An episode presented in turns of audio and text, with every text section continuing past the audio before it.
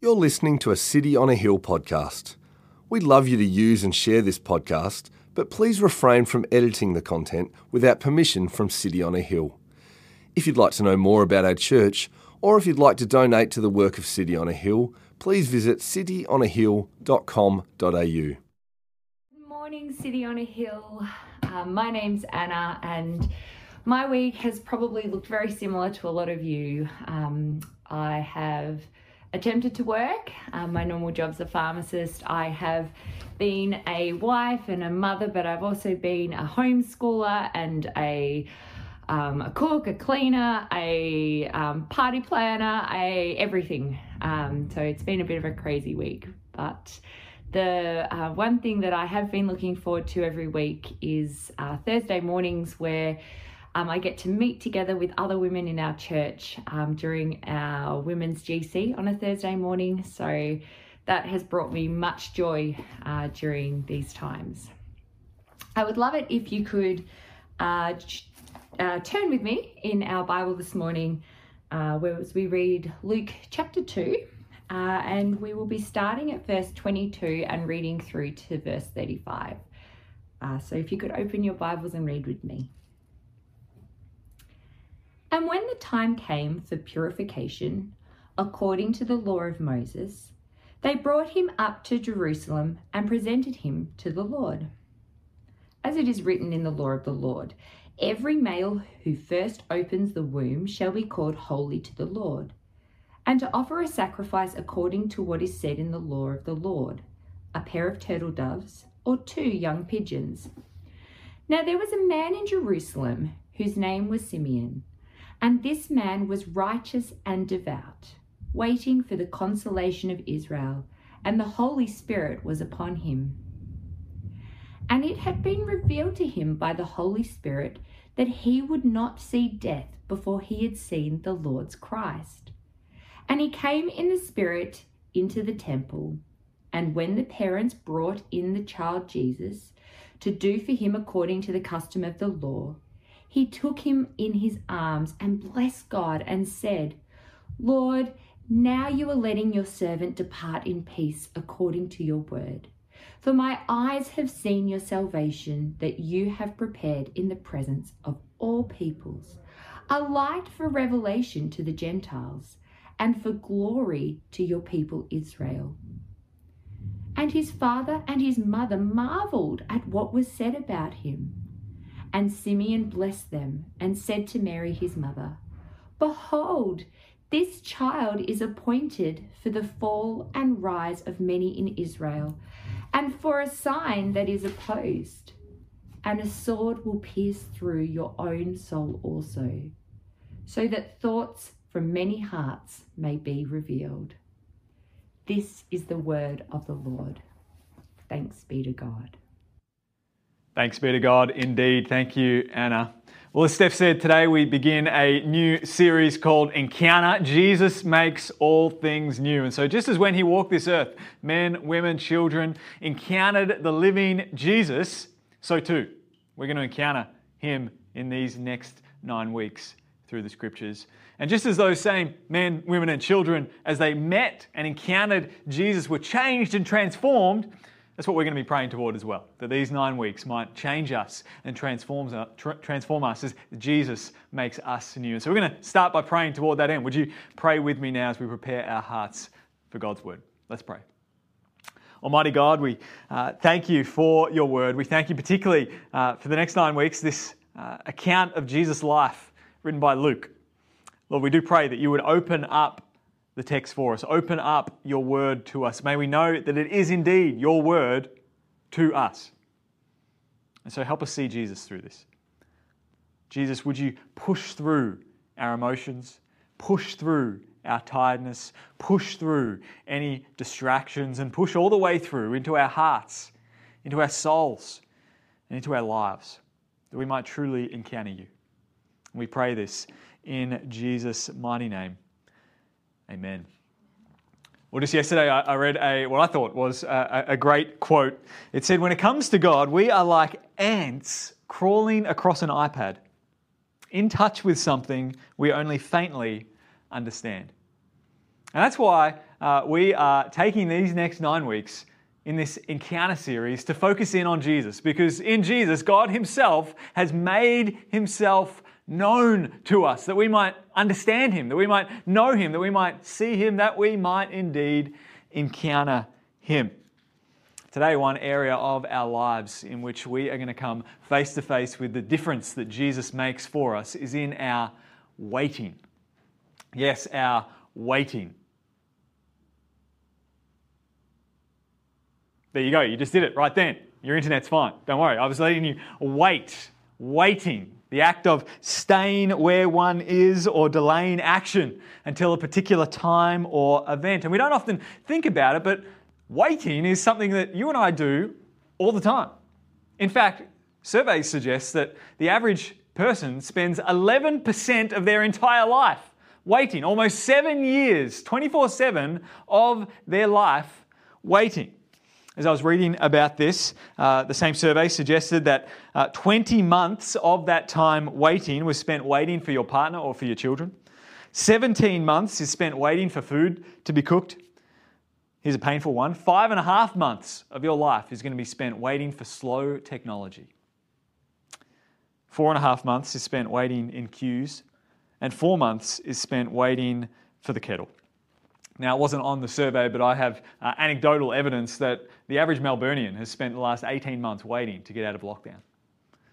And that waiting is particularly hard, isn't it? That is particularly painful because there's a difference between waiting and then waiting when you are anticipating an outcome, or that waiting is exaggerated by it being particularly inconvenient. Perhaps you've experienced that, that 24 hours that you have to wait for a, COVID test result can often feel like 24 days. That three seconds that I have to wait when I put my phone in front of a QR code to check in and I'm waiting for that notification to pop up to register that it's notice that it's a QR code. It's like that, that three seconds, I feel like in that amount of time, I can assess all of my life's choices. Waiting can be painful. We do a lot of waiting. Today we're going to see that when we encounter Jesus, and an encounter even with the not yet fully developed, still needs his mother's milk, still working out which faces he is goo goo and gargaring in front of, an encounter with even the baby Jesus is transformative in our waiting. And let's be real. A lot of our waiting as Christians isn't all that superficial. A lot of our waiting is, is painful. It feels like a, a stretch of our soul. It can feel like we have to hold our breath as storms and circumstances and pain or disappointment or sin or suffering, that all of it is sweeping us out into this ocean of hopelessness, away from the shore of hope. And so, as Christians, when we wait for things, it can start to make us ask, where is God? Is Jesus really coming back at all? When will death finally be put away? When will my sin finally be rid of? Will I get there to the end? Will we ever see Jesus face to face? So, we're going to see what happens to this one man who was waiting and waiting and waiting. And then he meets baby Jesus. And so, let's open up the text. Uh, hopefully, you have it with you. If not, just pop up, pop up a, a, another browser window or uh, open up your app to Luke chapter 2, uh, and we'll start in verse 22. Luke tells us this, or he sets the scene in this way that when the time came for their purification, according to the law of Moses, they brought him up, that's Jesus, to Jerusalem to present him to the Lord. As it is written in the law of the Lord, every male who first opens the womb shall be called holy to the Lord and to offer a sacrifice according to what is said in the law of the Lord a pair of turtle doves or two young pigeons. And so here we have a, a, bit of a, a, coming of age scene for little baby Jesus and his family. And in his minds, as we read this uh, few verses here, we might get the sense that this is a bit of a, a Lion King type moment. You probably remember the scene where all the animals are dancing and singing their way to Pride Rock and there, when we see Pride Rock, we see little baby Simba and he's brought up onto the, the, the, top of the rock by the monkey Rafiki, and Rafiki there holds him, lifts him up, and then there's that epic music. Nya Savenya. I won't, I won't go on. And we think, this is what's happening to Jesus right here. This is amazing. Perhaps the whole city of Jerusalem has put on a parade to, to usher Jesus into the temple. Unfortunately, that's not what is happening here. There is no parade, there is no fanfare. In fact, outside of what we already know about Jesus, there is nothing remarkable that is happening here in little Jesus' life. Mary, Joseph, and Jesus will have had to push their way through the, the, the, traffic in Jerusalem. They would have rubbed shoulders with all these unsuspecting strangers who didn't have a clue at all whose presence they were in as they made their way up to the temple. And so, what Luke is, is trying to convey here in this moment is that as they did push through to the temple, he wants us to know that Joseph and Mary, Jesus' earthly parents, that they were very pious because he gives us all this detail about how they were fulfilling the obligations of God's law, particularly from Exodus and Leviticus. We already know, if we had read up to this point, that in the, the verses just prior to this, uh, they'd already have Jesus circumcised on the eighth day according to the law. They'd already given him the name that the angel Gabriel had come and told them to give, the name Jesus. And now they're in Jerusalem in accordance with the purification rites. But it's mainly for, for Mary's purification because a woman who had given birth to a son, Leviticus stipulated that she was to spend 40 days and then on the 40th day could bring a sacrifice and re enter normal social life. But Luke says their purification, not just her purification. So there is a sense in which there's something happening for Jesus here. It tells us also that Mary and Joseph weren't just pious, but they were also poor because the offering for purification that is said uh, that they were to, to bring, uh, it tells us that they could either bring a lamb or they could bring a pair of turtle doves or pigeons if they couldn't afford the lamb. And we're told that they, they brought the pigeons because Luke tells us that uh, they, well, he, he insinuates that, that, they couldn't afford the, the more expensive option. They had to go with the cheaper option. And so Jesus' family is both pious and poor. And then they come into the temple and they meet this man, Simeon. And so let's meet Simeon ourselves. Simeon, the waiting prophet. In verse 25, we meet him. There was a man in Jerusalem whose name was Simeon. And this man was righteous and devout, waiting for the consolation of Israel. And the Holy Spirit was upon him. Now, we don't know much about Simeon, but we do know a couple of important things. Importantly, he was righteous and devout. He was godly. And that godliness, we're told, was expressed in Simeon's waiting for the consolation of Israel. He was waiting. And his heart and his soul and his life goals were all wrapped up in being able to witness his people, Israel, finally being comforted, finally being consoled by the Lord. Perhaps Simeon's favorite Bible verses were, were, were, found in Isaiah 40 to 66, because in there the prophet traces the, the themes of God bringing comfort to his people. You might be familiar with Isaiah 40, verse 1. It says, Comfort, comfort my people, says your God.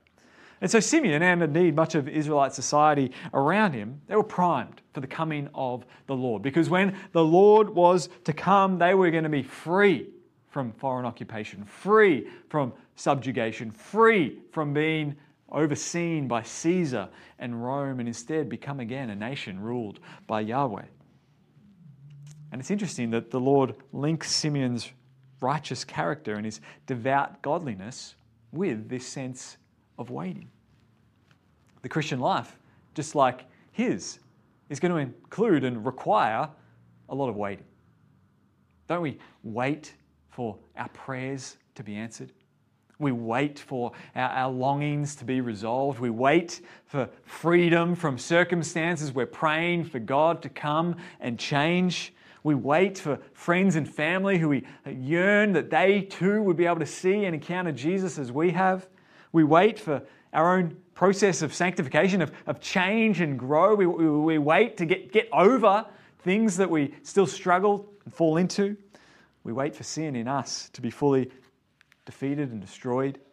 We wait for death to be no more. We wait for suffering to give way. We wait for justice to come and reign. We wait for faith to turn into sight. We wait to finally enter in to the presence of the Lord forever. We wait for God's people together to come. How good it will be. The Christian life is marked by waiting for all of these things. And I'm sure, like us, Simeon felt how hard it was to wait. I'm sure he would have felt a temptation to, to stop waiting, to give up waiting, and therefore to give up being righteous and devout. We know from history that there were other leaders that had arisen at the, the time of Jesus who, who claimed that they would be the ones who would bring comfort for Israel. They would be the ones who bring freedom for Israel. Well, Simeon could have easily followed along and joined in and served them. I'm sure he would have felt the temptation to perhaps change his theology so his waiting wasn't so grueling. Change his theology so that he could have what he's waiting for here and now. And that's certainly a temptation that we feel. Leaders and, and movements rise up all the time. And they can take our hopes away from waiting for the coming of Jesus and onto their policies or their power or their preaching or their celebrity. There are movements of churches around the world that I would say, as much as I love them as brothers and sisters in the Lord, they've uh, adopted a theology that the things that we are waiting for at the end should be experienced in the here and now. It's called an over realized eschatology. The things of the end should be realized now. And when this happens, when we buy into this, it starts to change our definition of godliness. That suddenly godliness doesn't become waiting, but if you don't have those things now, you become ungodly. But we see here in the text, Luke connects the two, that godliness is attached to our waiting. Now, this isn't just a problem in some parts of the church out there, it's also a problem in me. Almost all of my sins at root are an impatience, an inability to wait for the Lord. You know, when you're a pastor or in ministry at all, uh, there's always the, the, the, idolatry of ministry success that you love to see things grow and you kind of build your status and your identity of how quickly a ministry can grow. And it arises from a lack of patience, a lack of understanding, a lack of uh, trusting in the Lord and His means of grace and drawing people to Himself.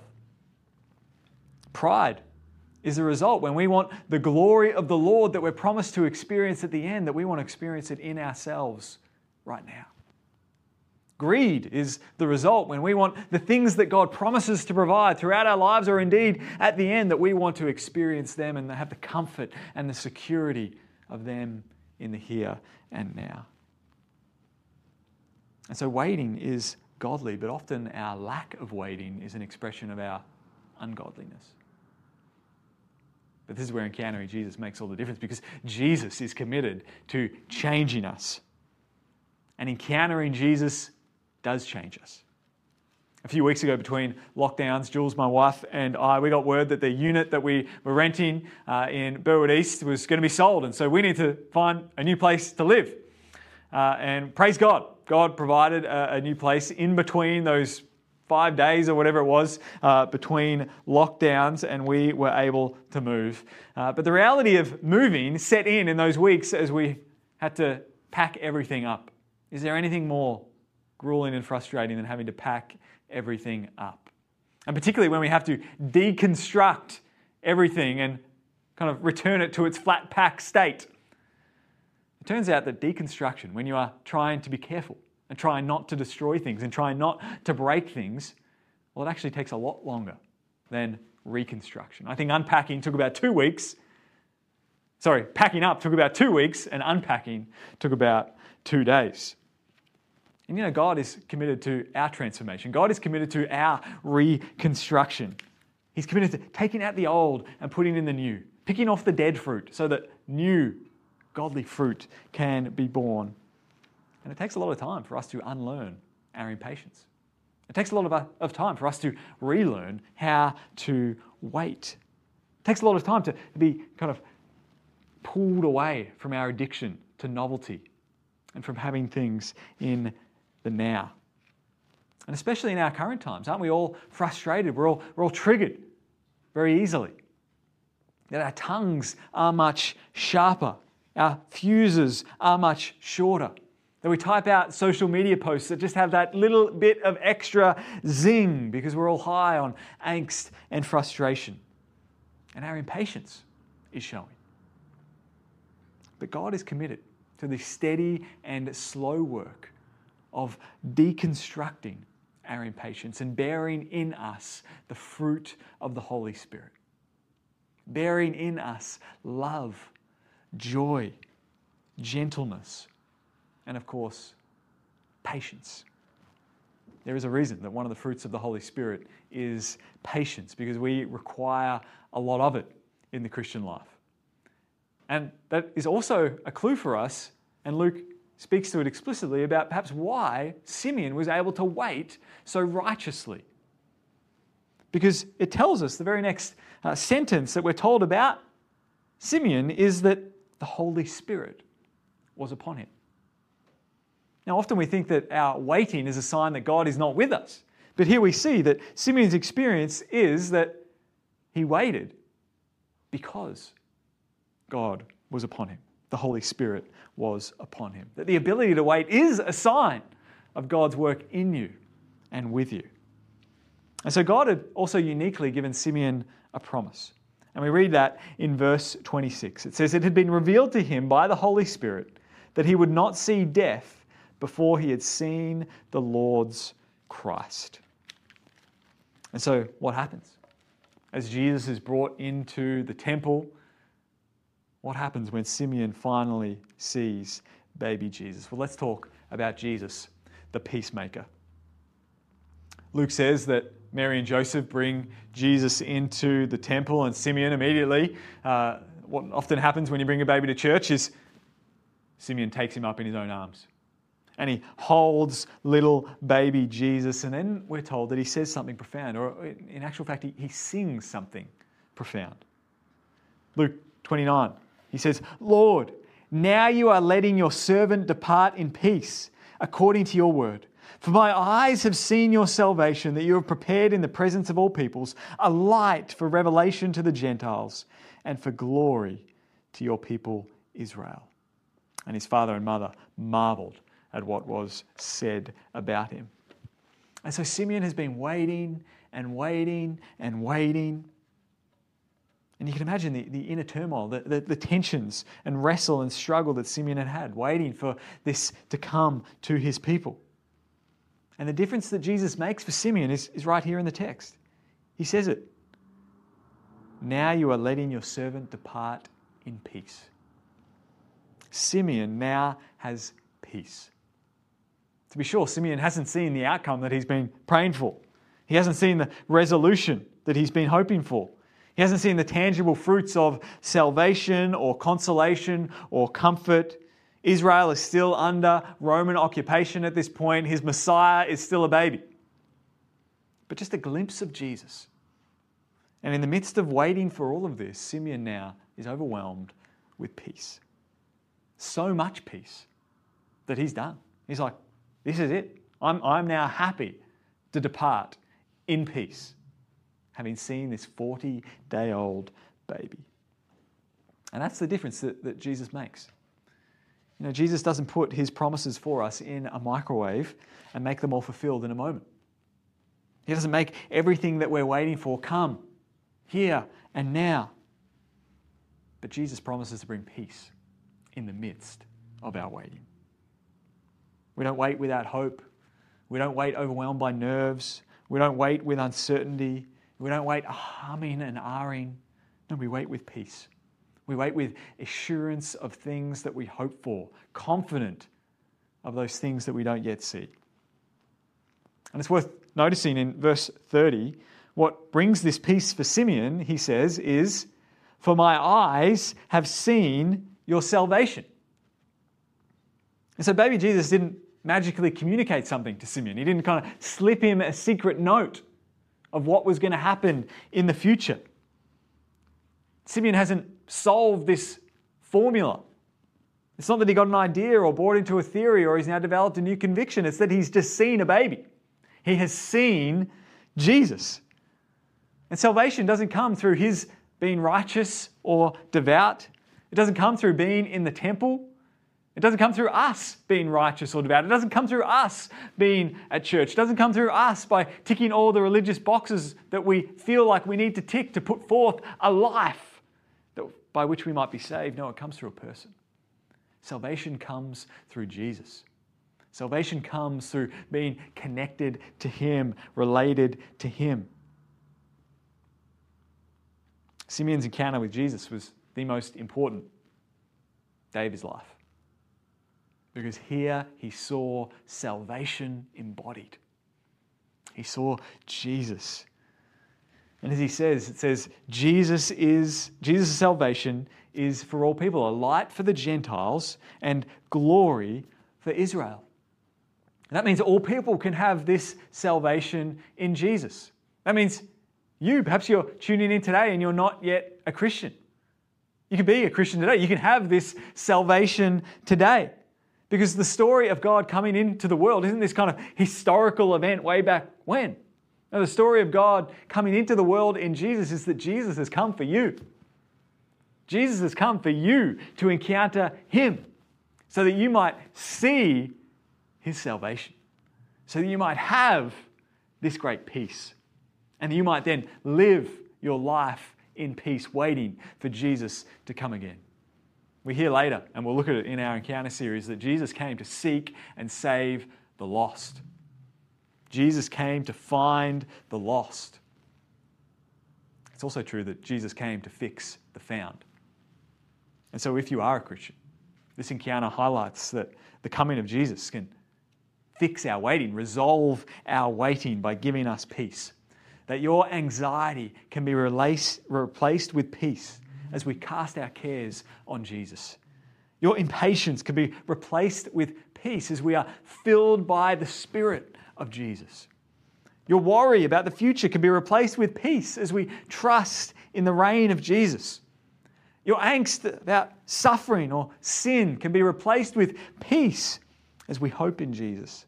Your greed can be replaced with peace as we find contentment in Jesus. Your anger can be replaced with peace as we find patience in Jesus. Your temptation to give up on waiting for Him can be replaced with peace as we see that Jesus has already now come. And that His coming gives us assurance that, yes, He will surely come again. And we can wait patiently for Him as it's on its way. And so, what are you waiting for? What is at the, the, the, depths and uh, in your heart of your hearts, the glory that you are hoping for, that you've been promised in the future? What is it that you are waiting for right now? Well, whether that is expressed in godly ways and you're able to wait in righteousness and being devout, or whether sometimes perhaps your sin rears its ugly head and you uh, start to lash out in ungodly ways as you express your impatience. When we come to Jesus, when we encounter Jesus, Jesus can bring us peace. Jesus can help us stand firm. As he tells uh, of the parable that uh, one person built their house on a rock, the rock of Christ, others on sand. And for both, storms came. For both, angst came. For both, anxiety came. For both, circumstances were rocky. And yet, when we build our life on Jesus, we can be safe. When we send our waiting, our hopes toward Jesus, there we can still stand.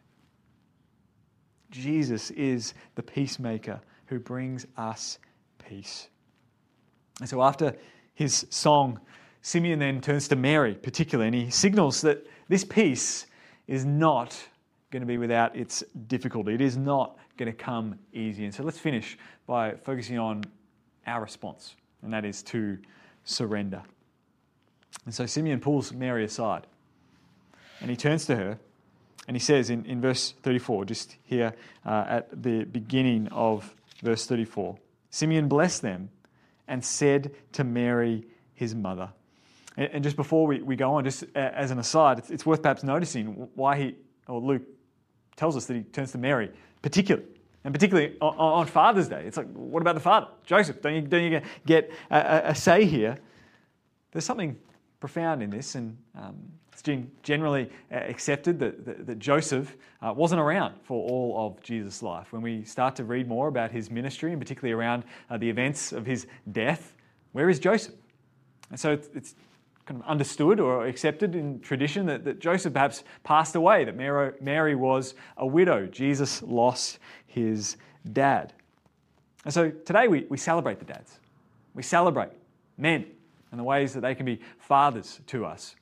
Uh, but we also see here that Jesus perhaps knows that if today is a hard day for you, if you have lost your father, whether he's passed away, whether your father has been absent, Jesus knows exactly what you're feeling. Jesus knows exactly the pain that it is to lose an earthly father. And so Jesus can minister to you and bring you even peace in the pain of what might be today. And so Simeon turns to Mary, and his, his prophecy that was a song about God's salvation now turns to a warning about God's judgment. Because he, he goes on Behold, this child is appointed for the fall and rising of many in Israel, and for a sign that is opposed. And a sword will pierce through your own soul also, so that thoughts from many hearts may be revealed. And so, for those waiting in hope, Jesus brings peace. But for others, Jesus is going to bring war. And who are these others? Who are the ones that are, that are going to fall here? Well, Simeon is, is prophesying that Jesus is coming to, to blow up much of what Israel had built itself upon. You know, I mentioned the, the foundations. Well, Israel hadn't built good foundations. In fact, they had built their faith upon the, the, or the religious establishment at least, had built their faith upon, yes, an, an outward projection of obedience, but really an inward heart that was looking to, to prop up themselves. There was really a, a foundation of worldly power, of worldly religiosity. To them, Jesus would preach later Woe to you! Woe to you! And we see throughout the ministry of Jesus that this is exactly why Jesus was a sign that was opposed, because he went right into the heart of the religious establishment to expose what was really going on. Those very people who said they were waiting for a Messiah would come to oppose the Messiah who had come. Because Jesus hung out with sinners and tax collectors, because Jesus preached repentance and love, because Jesus reached out to the, the outcasts and, and rescued the lost. And so Jesus, as he came from a poor family in, in, in, Nazareth, far away from the center of the establishment, as he came closer to the center, particularly as we see in the book of Luke, he would have more and more opposition from the center of that establishment. Jesus exposed the religious elites. He showed up that really they had stopped waiting on the Lord. They'd built their own system and held on to their own power. And so Jesus was opposed. And Simeon highlights to Mary that she herself is going to experience this incredible pain of that opposition. It's going to feel like a sword piercing through even her soul. And Simeon here is prophesying the cross. That at the end of Jesus' life, a life of bringing peace to all those who would come because they've been patiently waiting for the Lord and they see that He is now here. Jesus Himself would experience that war on their behalf that the Romans, the Jews, the religious elites, the crowds would all conspire against him, shout out, crucify him, and Jesus would have to carry his own cross up a hill beside Jerusalem and die upon it in the place of the very people who spat upon him, who abused him. But as Jesus experienced that war, God's judgment upon himself, he was doing it so that he might take our judgment in our place. And watching all of that, we hear at the time that, that Mary was there. How much grief she would have felt. It would have felt like a sword was piercing through her soul as she looked at her son, dying there so gruesomely for the sins of the world. And so, what does this mean for us? Well, we need to confess that we ourselves sometimes fall in to this religious presumption that the religious elites did in Jesus' day that we could find ourselves perhaps in the, the crowd of falling, the, the, the many who propped themselves up over and op- against Jesus and opposed him. And really, all of us need to fall. Theologian Leon Morris, commenting on this verse, says, Unless people lose all pride in their own spiritual achievement, there is no place for them. And so, what are we standing on? The, the challenge here for us is that, that will we be people who fall now so that we might rise later? Or will we be people who put ourselves rising now and we face falling or, or judgment later? What are we standing on right now? Are we standing on our own righteousness and devoutness? Are we standing on our own religious position? Are we standing on our own moral upstandingness? Are we standing on Jesus? Are we waiting for Jesus? Are we putting our hope and our trust in Jesus? All of us are going to fall. The question is will we fall now or will we fall later? Will we humble ourselves now and trust in Jesus or will we be humiliated later by opposing Jesus? Will we put our hands up and surrender now? Or will, when not the baby Jesus in his incarnation, but the exultant Jesus in his strength comes later, and we are forced to put our hands up in surrender then? And so, if you want that peace that Jesus brings today, right now, then we have the opportunity right now to place our lives upon His, to throw our lives upon the life and death of Jesus. And we have the gift and the, of the opportunity of being able to repent and to trust that Jesus was taking on the opposition that we deserve in our place for us so that we in Him might receive His salvation his peace. And we can continue to experience that peace as we commit to joining Jesus in, in making war against ourselves, in making war against our impatience, in making war against our self centeredness, in making, making war against our sin. And through repentance and faith, surrender to Him again and again and again. And so today we encounter this Jesus who is the peacemaker. But peace doesn't come, out, come without a cost. Jesus took upon his cross and through bloodshed and judgment bore our sin for us. And now we are called to take up our cross daily and wait with faith, with hope, with love. Jesus is surely coming soon. Jesus is making all things new. And Jesus wants to start making you new today. And so let us wait on the Lord together and experience His peace. Let's come to Him now. Let's pray. God Almighty, we thank you so much that you have sent your Son into the world to live our life, die our death, and then rise again. We thank you that as we encounter Jesus, as we see Jesus, and as we place our lives on His, as we stand upon His life lived, His death died, Lord, we can have peace. And so grant us this peace today, Lord, with all the, all the tensions and the conflicts and the angst and how unnatural our current life feels. Lord, we ask that you might give us peace in this time. Lord, for all our, our sin and our adolescence spiritually, and the ways that we uh, lash out, whether internally, verbally, Lord, we pray that you would forgive us. And we pray that you would replace our impatience with peace. Help us wait for you. Help us know that waiting for you is an expression of godliness.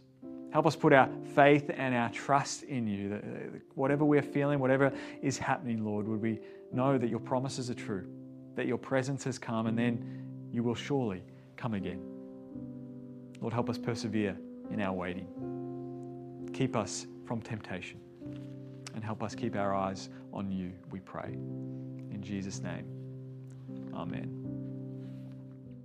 Thank you for listening to our podcast. If you'd like to know more about our church, or if you'd like to donate to the work of City on a Hill, please visit cityonahill.com.au.